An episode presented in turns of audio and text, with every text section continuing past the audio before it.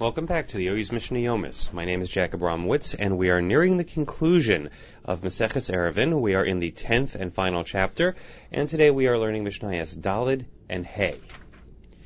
Mishnah Dalid says, Ziz Sholifnei Chalon, a ledge that's in front of a window. Nostin alav v'notlin mimenu b'Shabbos we may place onto this shelf and remove from this shelf on Shabbos. So the situation is that, again, we have people in this upper story.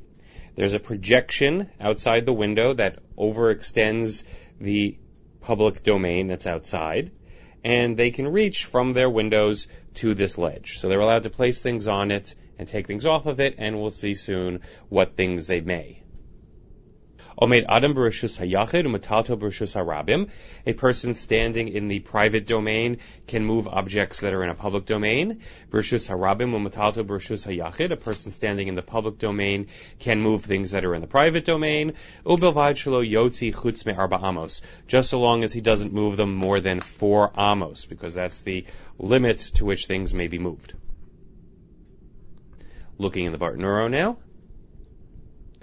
Ziz, this ledge or shelf, Evano Eitz Habolet Min Hakotel, Avirashus Harabim. It's a stone or wood projection sticking out from the wall into the airspace of the public domain. Gavoa Asara Tvachim Hakarka, Shel Rashus Harabim.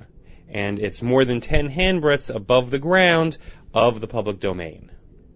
Nostin alav, things may be placed on it. Bnei Aliyah, the people of that upper level unotlin mimenu, and they can take from it. Harabim ela adasara.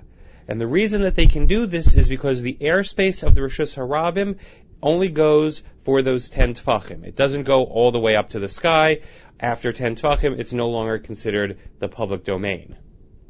V'davka kelim hanishbarim kagon kosos utzluchios hu denostin alav and it's only breakable objects like bottles and cups that can be placed on such a ledge. Aval kalim she'enon nishbarim lo, but unbreakable utensils, things that are made of metal, for example, may not be placed on this ledge. Why is that? Dilma naflu harabim va'asi las vinhu because it's possible that these things will fall off the ledge, they'll land in the public domain, and he'll go and he'll retrieve them.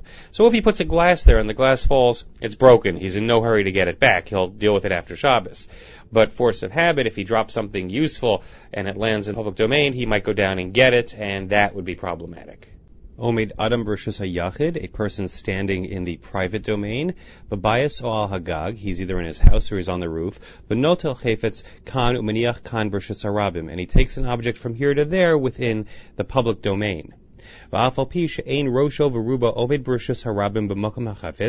Even though his head and the greater part of his body are not in the public domain where the object is, we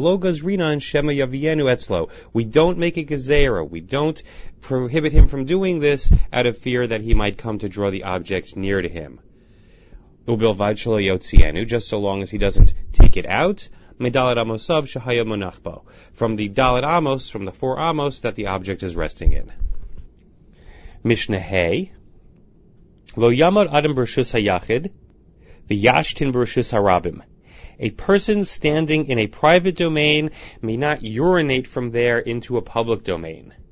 Bershus Harabim v'yashtin Bershus Hayachid, and a person standing in a public domain may not urinate from there into the private domain.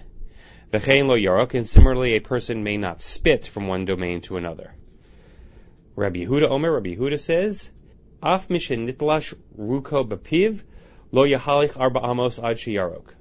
Similarly, when a person's spit becomes detached within his mouth, he may not walk more than four amos until he ejects it. Let us look in the Bartenura. Yashin Bershus Harabim, a person in a private domain may not urinate into a public domain. Demafik Bershus Hayachid Rishus Harabim, because he's transporting from the uh, private to the public domain. Vin Hishtin Chayav Chatas, and if he does it, then he would have to bring a carbon Chatas, a sin offering. Va'afagav de Inan Akira Me'algabe Makam Sheyeshbo Dalad Al Dalad. And even though it would need to be uprooted from a place that's four by four, Hashisin The person who urinates or the person who spits is considered as if he's resting in a place that is four by four. Similarly, if the spit in his mouth is detached, mishenitlash ruko bafiv. So he's kind of like already spit it out. It's just waiting to be ejected. Vein halacha and the halacha in this matter does not follow Rabbi Yehuda. That is the end of Mishnah Hay. Join us tomorrow. We will continue this chapter with Mishnayos Vav and Zayin.